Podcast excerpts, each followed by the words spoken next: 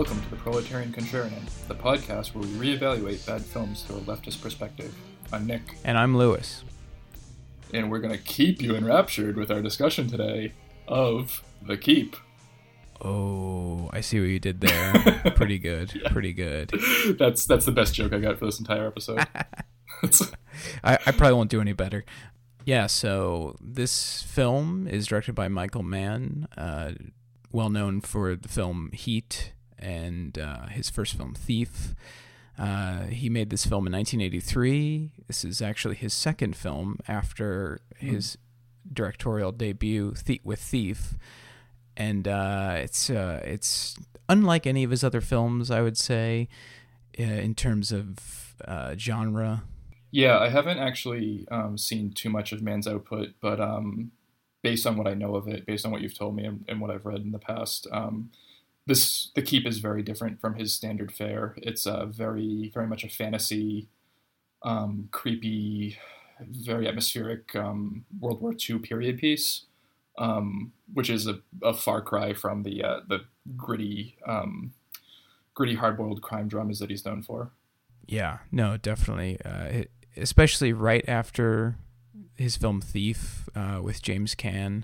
Uh, Hmm. It's just, yeah, it's. I I would love to know why he uh, he made this film. Uh, yeah, it's well, it's based off of um, some kind of like pulpy sci-fi um, entry in a series by this author F. Paul Wilson, um, who really disliked this adaptation of the movie. He he said it was like hard to follow or something. He said it was Yeah. like he he he he came hard. He came swinging for it hard when it when it was released. Um, we're not exactly fans of this movie either, but we it, it's not because it's hard to follow. It was very it's a very simple story. It's very easy to follow.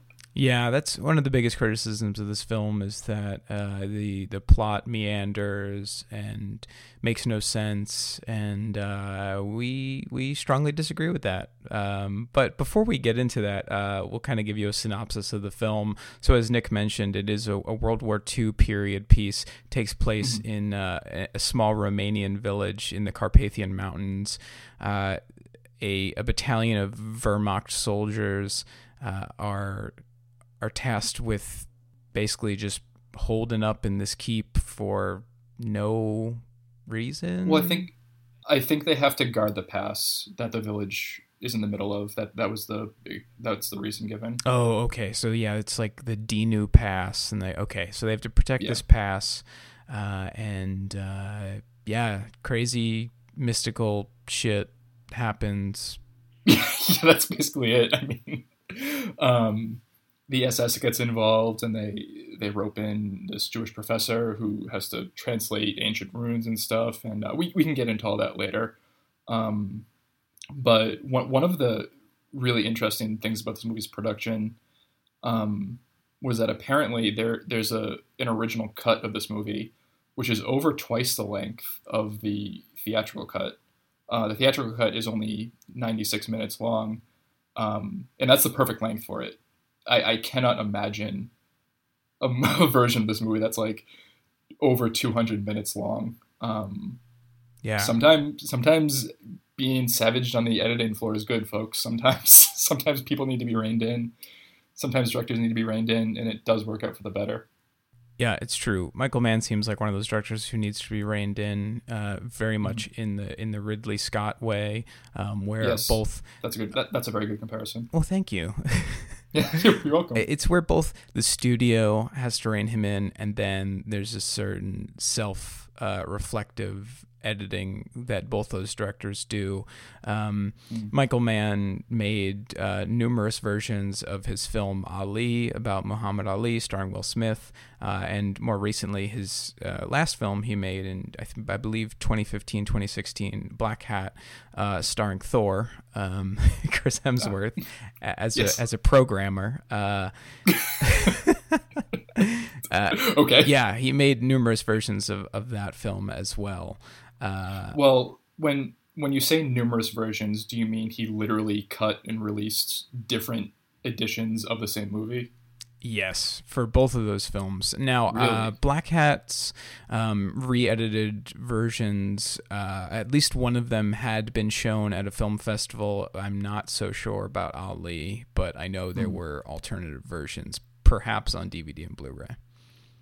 That's wild. That's like he. I mean, George Lucas gets a lot of crap for doing that with the with the Star Wars special editions, mm. but like Michael Mann's just flying under the radar here on that. I, I, had no I had no idea about that. Yeah, I mean, most people point to Ridley Scott for uh, for that. Usually, yeah, Blade Runner yeah. has seven different editions. Uh, I think maybe that's hyperbolic, but it's, it's God. This, this shit is so indulgent. These asshole direct, these asshole like old dude directors who are like, I need I need to show you like every mood that I was in when I was thinking about this movie. It's God, fuck Hollywood. it's so, yeah, fuck so Hollywood. Dumb. Yeah, it's really interesting. It's it's it comes out of like the the the new American uh, new wave.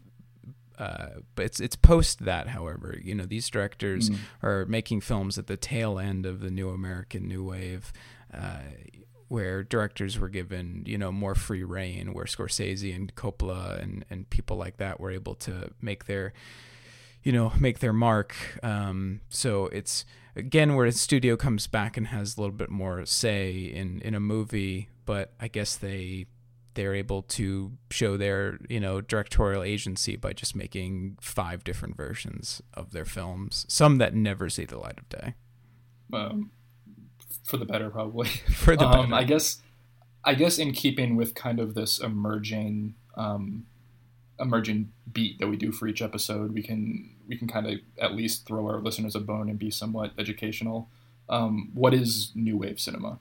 Sure, yeah. So the American new wave, um, you know, a lot of people would say it starts somewhere in the late 50s, early 60s, and goes through the 70s and a bit into the 80s, the first few years. Uh, it starts with films like Bonnie and Clyde, and it ends with, most people would say that it ends with the film uh, Heaven's Gate. Uh, mm. Directed by the same director as Deer Hunter. Name escapes me right now, but most people would say that that film uh, ushered in uh, more studio control because it was a major flop, and it, it, the director, you know, he it, that's another film as well that has multiple versions because the studio and the director butted heads. But it was just an opening up of of of cinemas, uh, the social mores that cinema was allowed to to represent on film. Uh, sex and violence, you know, were previously uh, banned uh, to a certain extent, uh, at least from the more gratuitous, uh, because of the Hays Code and, uh, and other um, you know film review boards. And then as those things were loosened and then just entirely disbanded, um, you, you, get more violent and sexual content, and which a lot of it reflects the the time. Uh, you know, uh, we get the the American New Wave kind of tracks the Vietnam War as well. So you see a, yeah. a lot of films that are, if not actually, you know, uh, referencing the Vietnam War, they they have sensibilities that are coming out of. You know, the, an America that is embroiled in this uh, this conflict. So yeah, that's uh, like I said, Scorsese and Coppola are two of the biggest of the American New Wave. Um, Arthur Penn, I think, is the director of um, Bonnie and Clyde, and um, Sam Peckinpah is another big one. The um, the Heaven's Gate director is Michael Cimino. Yes, Michael Cimino. Yep. So yeah, a lot of people blame uh, Heaven's Gate for the end of the American New Wave. Yes, uh, thank you, Lewis. Um, I I could not have put it better, even though I could have said everything you just did, because I, I knew all that too. I did not know that, folks. Uh, this this show is, is is as educational for me as it is for our listeners. Um, but we we did find a review for um, the Keep. We what was interesting was we couldn't find too many contemporaneous reviews.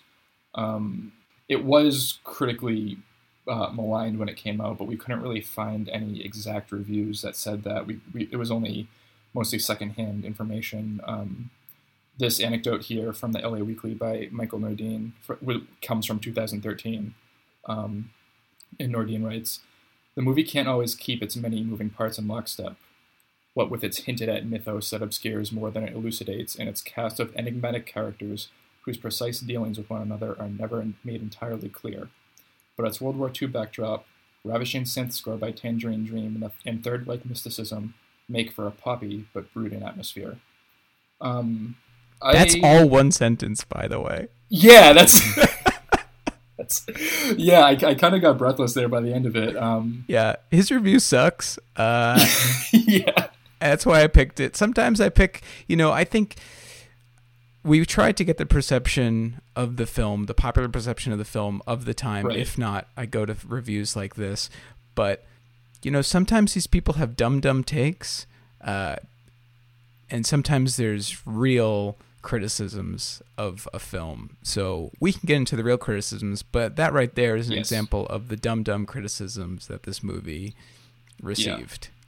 yeah. I mean, um, I really wanted to like this movie based on the, the stills that I was finding when I when I first when we were first discussing this this uh, potential uh, candidate for an episode. Um, about halfway in, I still really wanted to like it, um, but by the end, the the whole message and themes of the movie are, are pretty gross and um, override any aesthetic appreciation that I have. Yeah, definitely. I think maybe the one thing that I agree with uh, Michael Nordine's review is that. No, I don't know. I think I, I, I disagree with mostly everything Yeah, fuck 'em. that he writes. I actually don't think the movie has a lot of moving parts. Um, I don't think the hinted at mythos obscures anything. No, I think it's that- just That stuff's good. yeah, I think it's interesting, and I wish there was more, of course. Mhm. Um, and I don't think that the characters don't make sense. They just, I, th- I he's I- right when he says enigmatic. I'll give him that. it's enigmatic, but it's not bad. Um, it's not to the movie's detriment. I guess I guess a quick rundown of the plot is is like we were saying, Nazi detachment of Wehrmacht meant to defend this keep for. Uh, they they wish they could be on the front lines, but they're they're kind of stuck in this backwater. The the caretakers of the keep in this Romani village uh, warn them that not to stay there. Don't don't. You should leave. It's it's it's a it's a cursed area, but of course they don't listen. Um, and then a couple of Nazis try to loot the keep because there are these um, tin crosses everywhere. And when they when they jar some of them loose, when they pry some of them loose to to melt them down for what they think is silver, um, this demonic entity named oh what's his name? It's it's it's actually a cool name. Um, Molasar. yeah, Mo- Radu Molasar. Um, he escapes his he escapes his crypt and he starts killing Nazis left and right. And then th- this, of course, gets the attention of the SS, and, and they're sent in to take over for the incompetence of the Wehrmacht. And um, of course, once the SS gets to this village, they start brutalizing the, the villagers because they think the villagers are partisans killing Nazis. This only angers the spirit more. And then Ian McKellen's character, who's a Jewish professor, is brought in to decipher some of the runes that are revealed in the crypt. And then we are introduced to to uh, who's it? Uh, Scott Glenn, who's Yep. like kind of like a, a Jedi character. he has like glowing eyes and he has like this glowing staff weapon. It's revealed that he is the aid, the, the like the millennia old um, counterpart to the evil spirit, and and that's kind of where the enigma comes in. Mm-hmm. Like he, he- it's not really the mythos isn't really explained. He's basically set up as the, the good guy, like Jedi Jedi Knight monk warrior to to Molasar's evil sorcerer spirit. Um, but he, he's drawn back to the keep, and then he falls in love and have, has a brief fling with Ian McKellen's daughter character Ava. Eventually, the spirit tries to corrupt Ian McKellen's Jewish professor character by making him remove the talisman that will release him from the keep prison.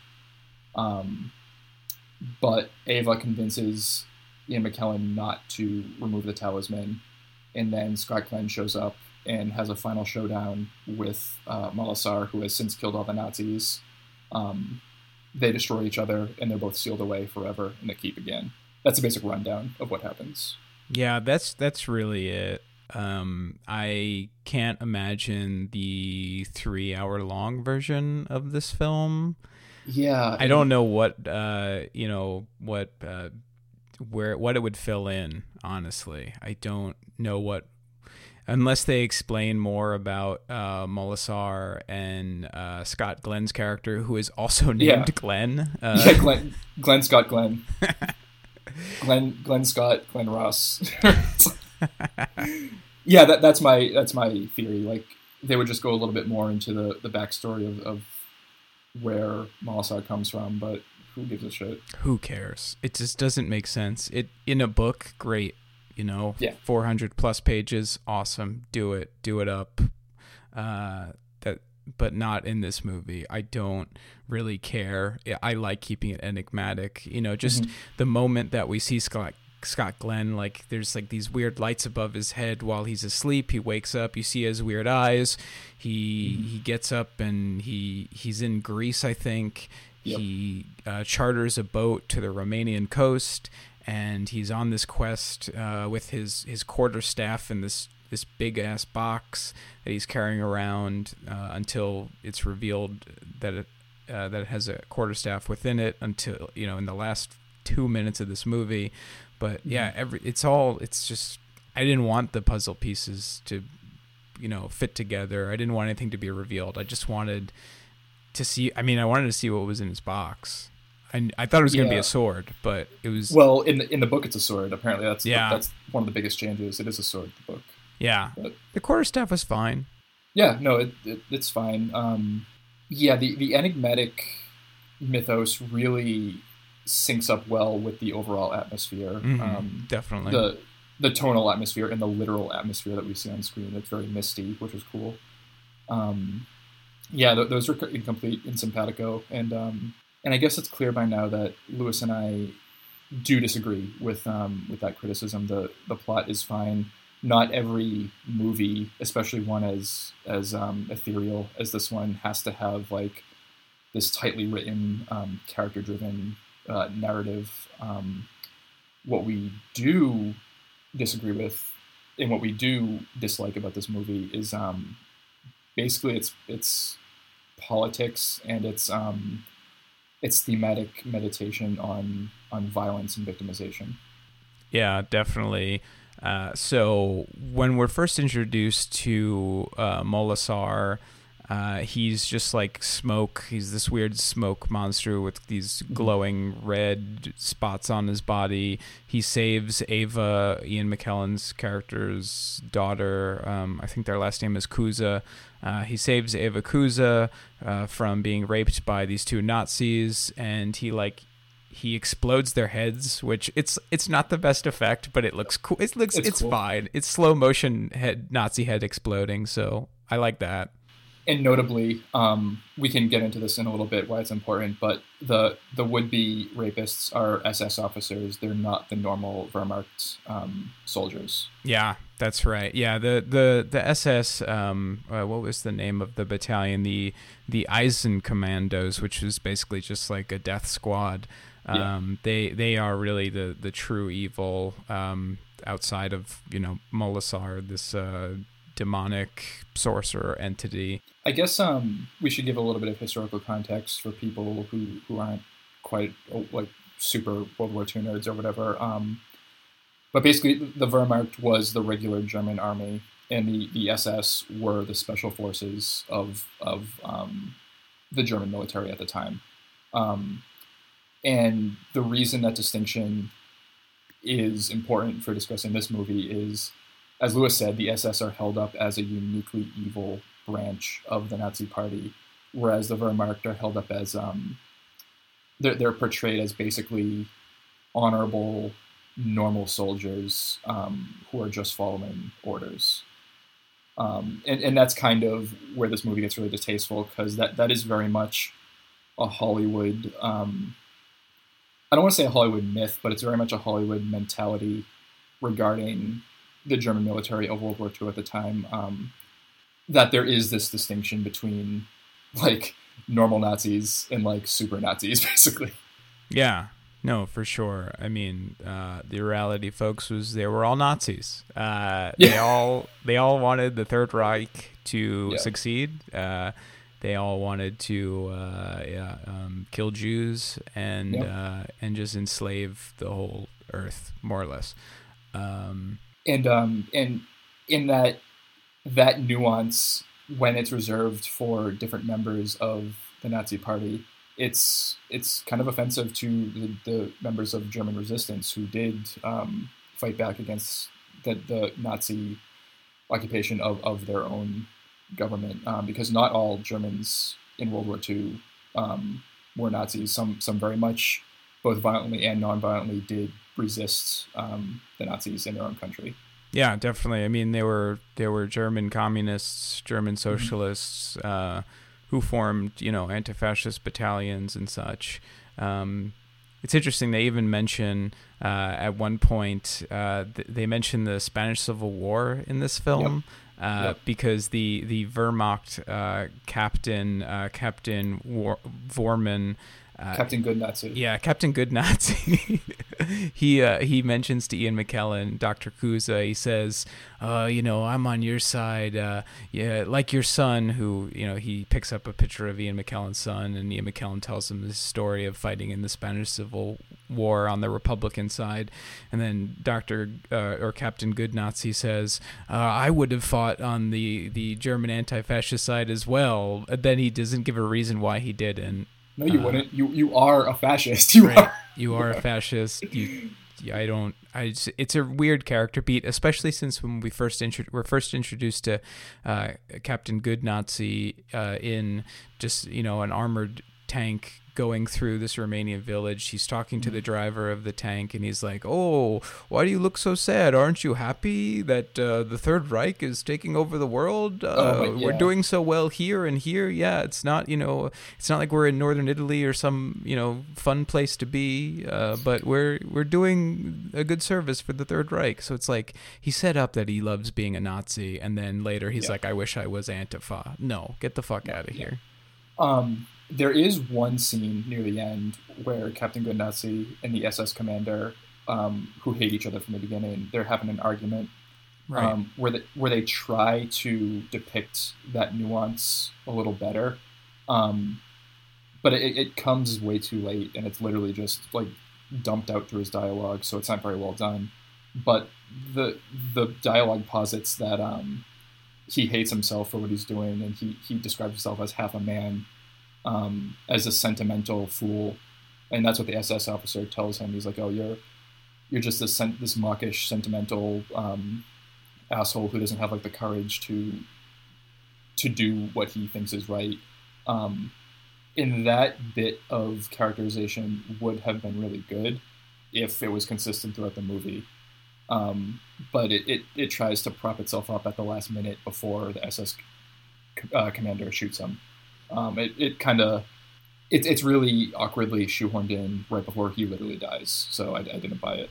Yeah, I didn't buy it either. Uh, Gabriel Byrne plays the uh, the sergeant evil Nazi, uh, mm-hmm. and I I just like his accent comes through so often. Uh, yeah. I think he's Irish, or I you know it's just it it's like no, it doesn't. I mean, it just doesn't work. Why did you? He has a very I don't know. Maybe his like he has very stark features, so maybe that's why they I don't know. It's it's a weird casting choice. Yeah, it was it was kind of odd. Um, as far as the other actors go, I mean, Ian McKellen was good. He he was just he's pretty much always good. He's always at least serviceable whenever he shows up. I think. Yeah. Um, I liked Scott Glenn because he's he looks like such a fucking weirdo in this movie. he does. He looks like this alien, like I, I, I was reminded of Nick Cage from City of Angels because like because um, when when he after he hooks up with Ava in this really hilarious sex scene. Um, oh yeah. And after she finds out that he he's ba- he basically is an alien, she's like, "Why did you come here? Like, why why did you make love to me if, if you're just going to disappear after you destroy this evil spirit?" He's like, "I just wanted to feel something or some or whatever." Yeah. He just he's like, like, "I just want to fuck."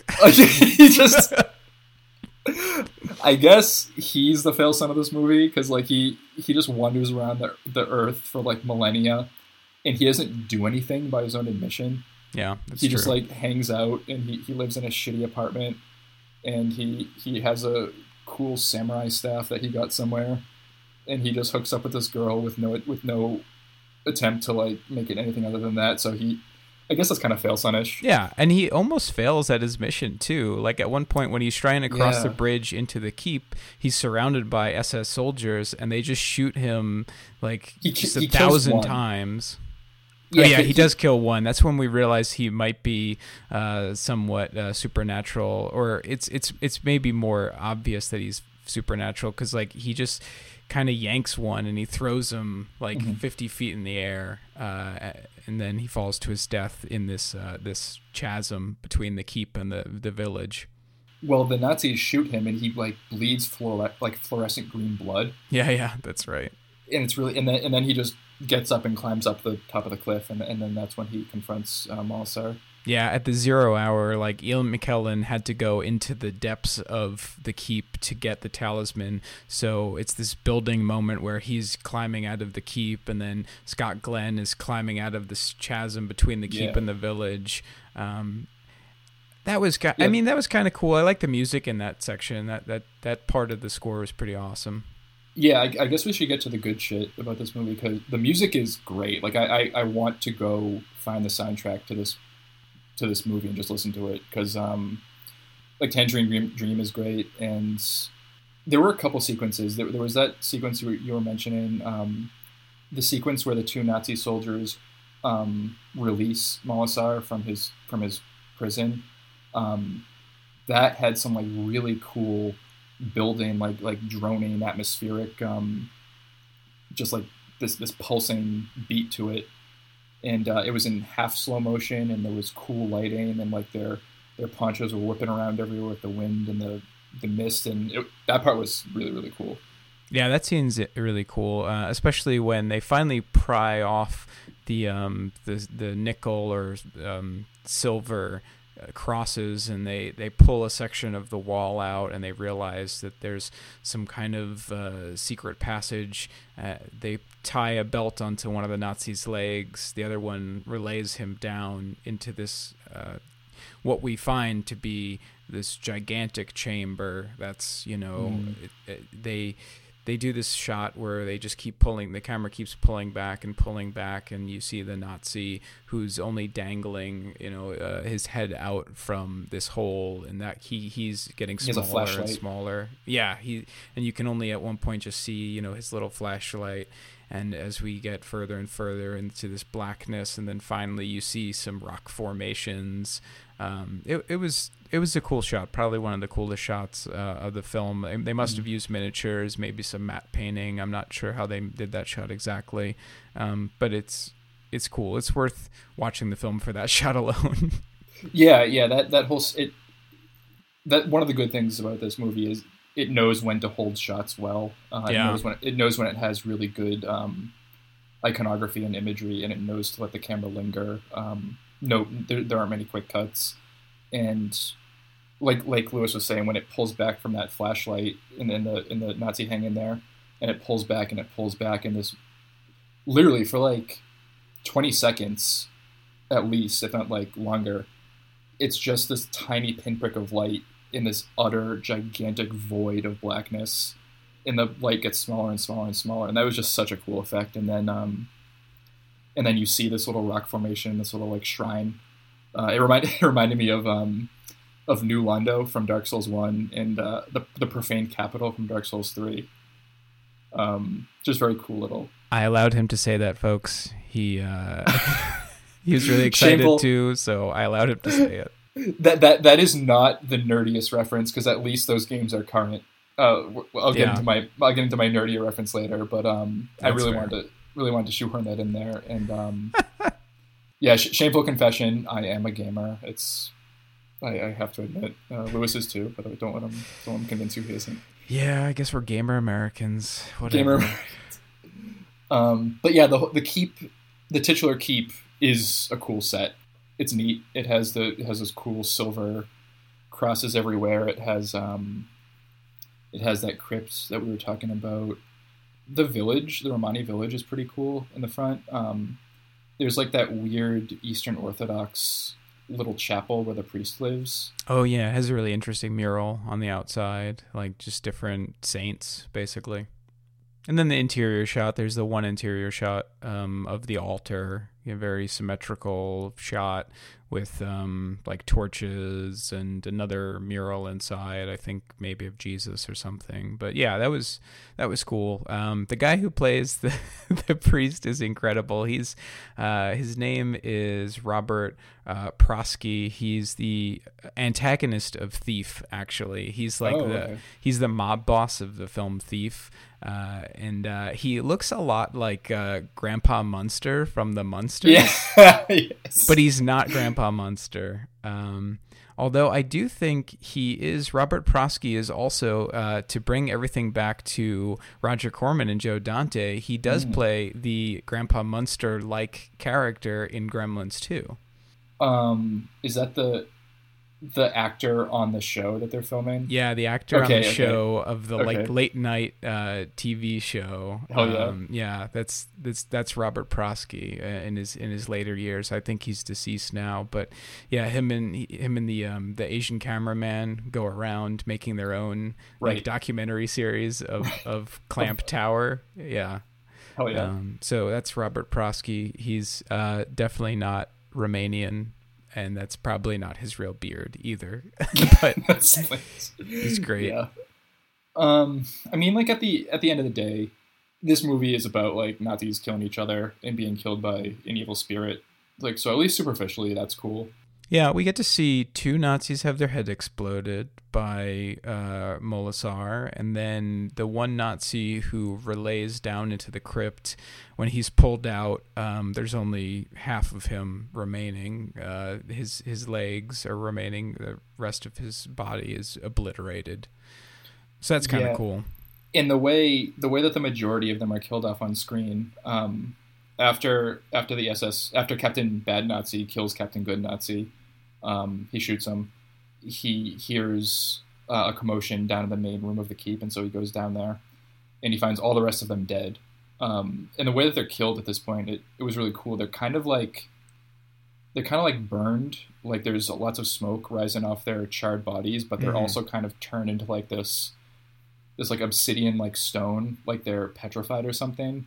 Yeah, it's cool. There's like one dead petrified Nazi who looks like he's burned into the wall basically and they, they Yeah. keep focusing on him during the scene because that's the one that uh, Sergeant Bad Nazi keeps looking at and like he starts yelling and you know he Mm. his uh his his tough guy facade breaks there and uh and then he's I actually was hoping that his his death would be a little more brutal but uh, he just has his soul sucked out and then he just like throws him he even holds him up kind of like bane holds batman and i thought he was gonna like break him in half or something but then he just throws him. He just that was it. So i was kind Yeah. of i was disappointed by that. Yeah, I mean, it, it did make me think of like Raiders of the Lost Ark when the when the Nazis open up the Ark and they get shocked and like their souls get sucked out at that point. Um, I don't know if that was a conscious like thought on on the part of Mann, but um, yeah i don't know. It's a good question. Speaking of uh tangential uh influences here i was wondering though if um the producers of X-Men, the 2000 movies, picked Ian McKellen because of this movie, because he plays a a Jewish man who is in Yeah, a like- concentration camp like Magneto is. yeah, he's he's kind of like Magneto in that. That's good. Um, yeah, and of and then and then Scott, Scott Glenn, Glenn. yeah, playing Stick in Daredevil because because he, has a fights with a giant stick, in this one. and also, the producers of the X Men series, they the Molasar's final form, a- as he kills more Nazis and becomes more corporeal, he looks very much like the shitty version of Apocalypse, yeah, the, that's the Oscar Isaac. Um, yeah. and that that the Molasar monster is a real shame. He my my reaction to him kind of mirrors my reaction to this movie. Super cool setup, super cool concept, um, very cool production right up until like it's finalized, uh, and then it just kind of falls apart, and I kind of don't care anymore. Yeah. Um, Yep. Cause he he kind of metamorphizes from an incorporeal spirit, and then he starts killing some Nazis, and he's kind of solid, but he's mostly smoke. And then he kills more Nazis, and he he gains more bones and flesh, and he's kind of half put together, and he looks really cool. And then when he kills all of them, and he's fully corporeal, I I like the concept. Like I like I like the silhouette and I like what they were going for, but he he just looks dumb. Yeah, I was saying to Nick before we recorded that he looked like one of the putty monsters from Power Mhm. Rangers, Yep. but like if he was into BDSM, basically. yeah, um, the the Nazi BDSM uh, silly putty Power Ranger putty putty patrol putty patrol. That's what they, they were. yeah, he he looks just awful in his final form. Uh, although I do like the glowing eyes. I mean, they they keep that throughout, um, and I Mhm. think he's he's interesting from like the neck up in his final form, but everything else is pretty pretty weak sauce. Yeah, and in the idea of like an evil spirit that's uniquely more evil than the Nazi SS is a real cop out um, thematically because they, they kind of make allusion to that um, when when Molasar kills the SS commander. He's like the SS commander's like, "Who are you? Like, what are you?" And he's like, "I'm you. Like, you you did this. You released. I'm the evil that you represent." And that's just total bullshit because um, the mo- the movie does play into that unfortunate Hollywood tendency of like, yeah, Nazis are bad, but like this thing that we're making up is worse. Yeah, and also it posits that um, if you are a victim of like violence and oppression, Yeah. uh, you become just as bad as the victimizer if you are also interested in taking and exacting violence Yeah. on and the person who oppresses you. Um, so Yeah, because, because um, the Ian McKellen character, Molasar strikes a bargain with him. He's like, if you remove the protective talisman from my tomb, I can leave the keep and go and kill all the Nazis for you. And that's, as the movie goes on, that's presented as Ian McKellen becoming more and more deranged and and becoming the very thing that that terrorized the Jews. And that's um, that's a shitty and privileged perspective on violence versus nonviolence, and um, very, very much a Hollywood like whitewashing of history too.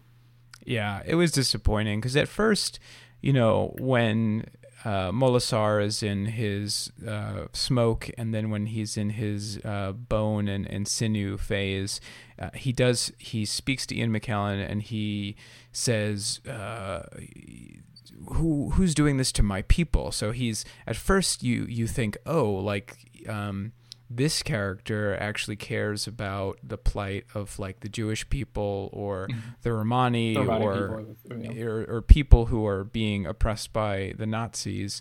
Um, but uh, then we learn that it's just this evil sorcerer demon entity that just wants to escape and is tricking Ian McKellen by, Mhm. you know, um, just using using his um, his status as uh, something that can, you know, be be manipulated, basically.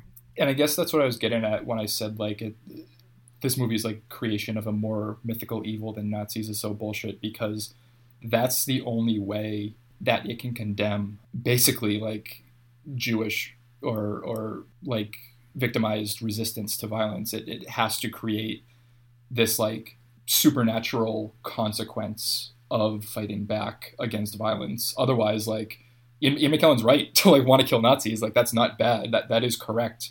And the only way that this movie can thematically and um, literally show that that's wrong is to create like a demonic consequence for that, and and that doesn't exist in real life because resisting resisting fascists is good and right. It is good and right, folks. And the main conceit of this film is bullshit.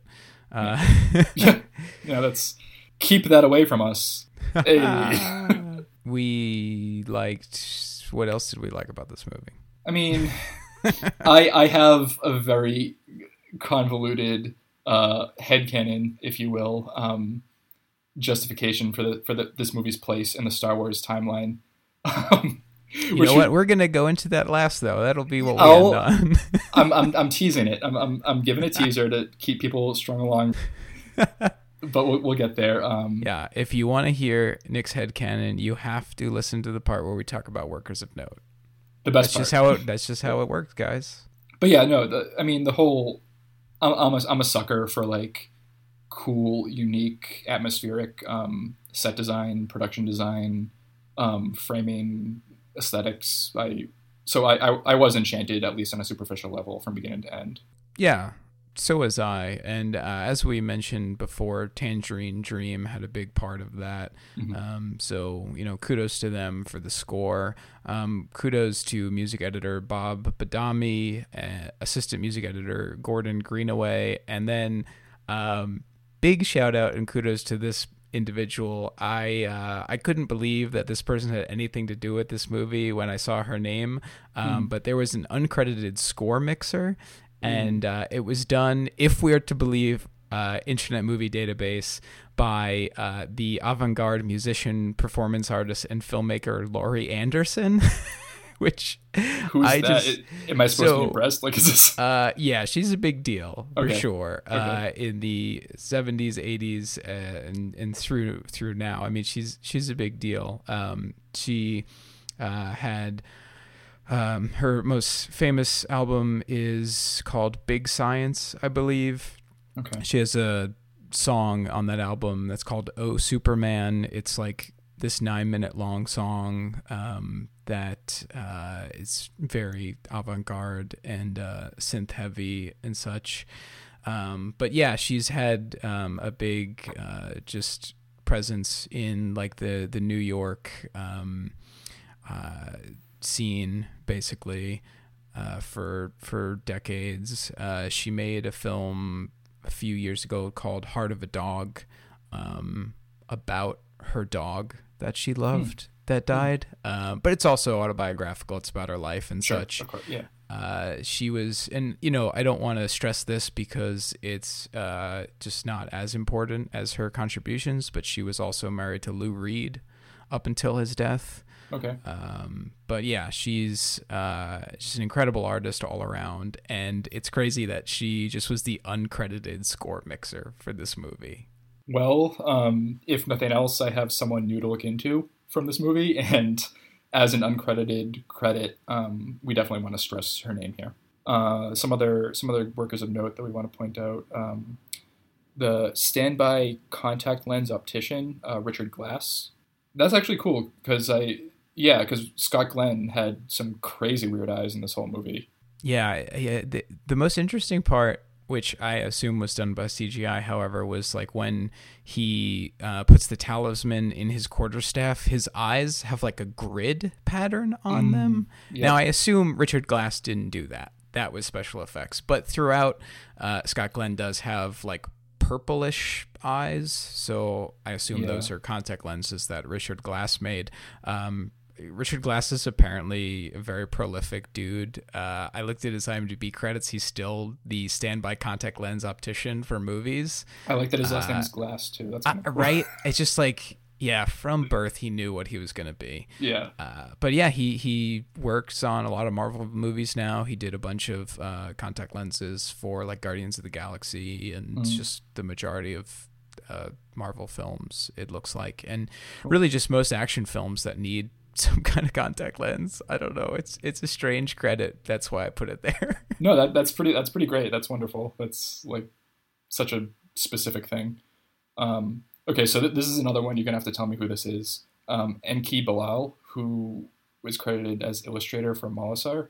yeah, I assume he did um, like production design, um, production Con- concept art, maybe. illustrations. Yeah, exactly. Um, for for Molasar, uh, but yeah, so he is a comic book artist, uh, most famous for the Nikopol trilogy, which is a three book series that he started in 1980. Uh, Hmm. His series, uh, that work, and then his previous works had gone on to influence um, Ridley Scott's Blade Runner, the the aesthetics of the film, actually. Okay.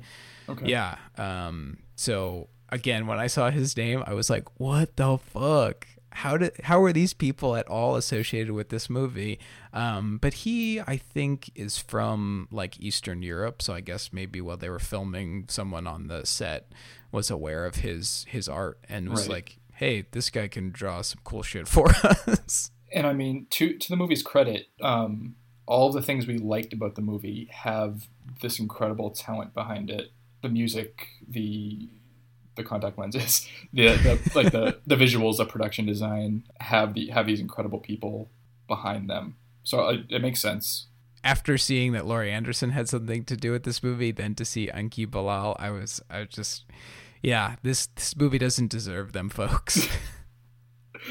um, to round out our, our workers of note, we have uh, creature designer Nick Maley and um, uncredited an uncredited group um, that are that are listed as creature crew, which I assume is uh, manipulating the the puppetry and the effects and the in the in the prosthetics and everything. We have Denise Horsham, Bob Keane, Christine Overs, Richard Padbury, and David White. Um, so again, uncredited crew always gets a very special mention on each episode we do. So that's them for this one. Yeah, and I also assume that that might um, be reference to an unused um, puppet that was you that they created for this movie. I was reading a bit about gotcha. the production, and they did make some kind of puppet or animatronic for this movie that was unused in the in the final edit. So um, maybe they did, had something to do with that, and maybe that's why they're uncredited, basically. Yeah. I don't know, folks, but uh, like we said, most of the creature stuff's cool, and even though the final form might not be what we like, uh, it might be what some other people like, and there's a lot of work that goes into it. So kudos to that. And um, importantly, it was cool in concept. I, I appreciated what they were going for. It just didn't really happen on screen. Yeah, definitely. So, Lewis, who would you recommend the keep to? uh, so my broke recommendation is World War II uh, film fans. Uh, if sure. you like World War II on film, uh, if you like are obsessed with uh, I don't know, the Nazi involvement in Romania, this is the film for you, but also get a better hobby. Uh, yeah. or I guess like Nazi like mysticism that was a strong like undercurrent of this movie because they were a bunch of weirdo yeah. freaks that were into that bullshit. Yeah, definitely. So I guess like if you like the original Hellboy, you might also mm, like this. Yeah. Uh, would have been a good Hellboy enemy. Yeah, definitely. I'm sure Mike Mignola is a big fan of this film. True. Nick, who would you recommend this film to? Well, you gotta. We'll get there. We, we need your woke recommendation. oh, your, okay, woke fine. My woke recommendation is uh, Michael Mann Completists. Again, uh, get a better hobby. well, I was happy to see this film for that reason alone. Okay. I think the only films of his I haven't seen are Ali, and then um, I haven't seen Miami Vice. Okay. And until yesterday, I hadn't seen The Keep either. So uh, it was cool to round that out. But uh, yeah, start with a bunch of other films, guys, before you start with this one. Yeah. Start, maybe you don't even start in chronological order because this is number two. so go in reverse chronological order. yeah, Michael Mann. sure. Go in reverse. You'll have to watch Blackhat first, which I think is great, but a lot of people didn't. That's because you're a Marvel show and you just want to stand any any other movies that their stars appear in. Yeah, I just it was believable that Thor uh, moonlighted as a uh, as a programmer to me. So hmm. shout out. um. So yeah. All right, now now is it time for your recommendation? The, the, real reason, the bespoke reason that anyone should watch this movie is um. So in Star Wars Episode Four: A New Hope, um, the rebel base is on Yavin 4, of course, um, but they, the rebels had um, taken over this ancient temple on the jungle moon of Yavin 4. Um, if you're at all into the defunct Legends expanded universe of the Star Wars uh, mythos, get a better hobby. Get a better hobby. no, no, this is the best hobby. You will know, of course, that that temple is one of the Massassi temples um, from the ancient Massassi people that lived on Yavin for millennia before the conflict, the Galactic Civil, the Galactic Civil War between the Empire and the Rebels. The Massassi people were genetically created by dark side Sith people, Sith users, to be their servants, and um, the infamous Dark Jedi Exar Kun had um, his spirit infests the Massassi Temple four thousand years before the rebels even show up. So I interpreted this movie as um, you you could choose to interpret it as I did um, of Exar Kun, who is uh, Molasar, um, how he how he his body is destroyed and how he infects the Massassi Temple. Yeah, so I'm the film guy, and Nick is the Star Wars uh, expanded now Legends universe guy. I'm I'm the one that keeps people coming back to this film podcast. Yes, uh, and you know, at this point, I'm not sure if we're going to keep doing this podcast. oh yeah, um, I, no, I, we are, folks. we're gonna sure. keep doing it. Yeah, we we're gonna find a few more gems in this in this series definitely that we can that that don't have Nazis in them. Yeah. Um, this might be our only Nazi fair for a while uh, because we don't really know a lot about history and we expended all of our historical knowledge in this episode. Uh, so join us next week for uh, some more inane garbage. Yeah, we'll uh, we'll see you next time. Bye, folks.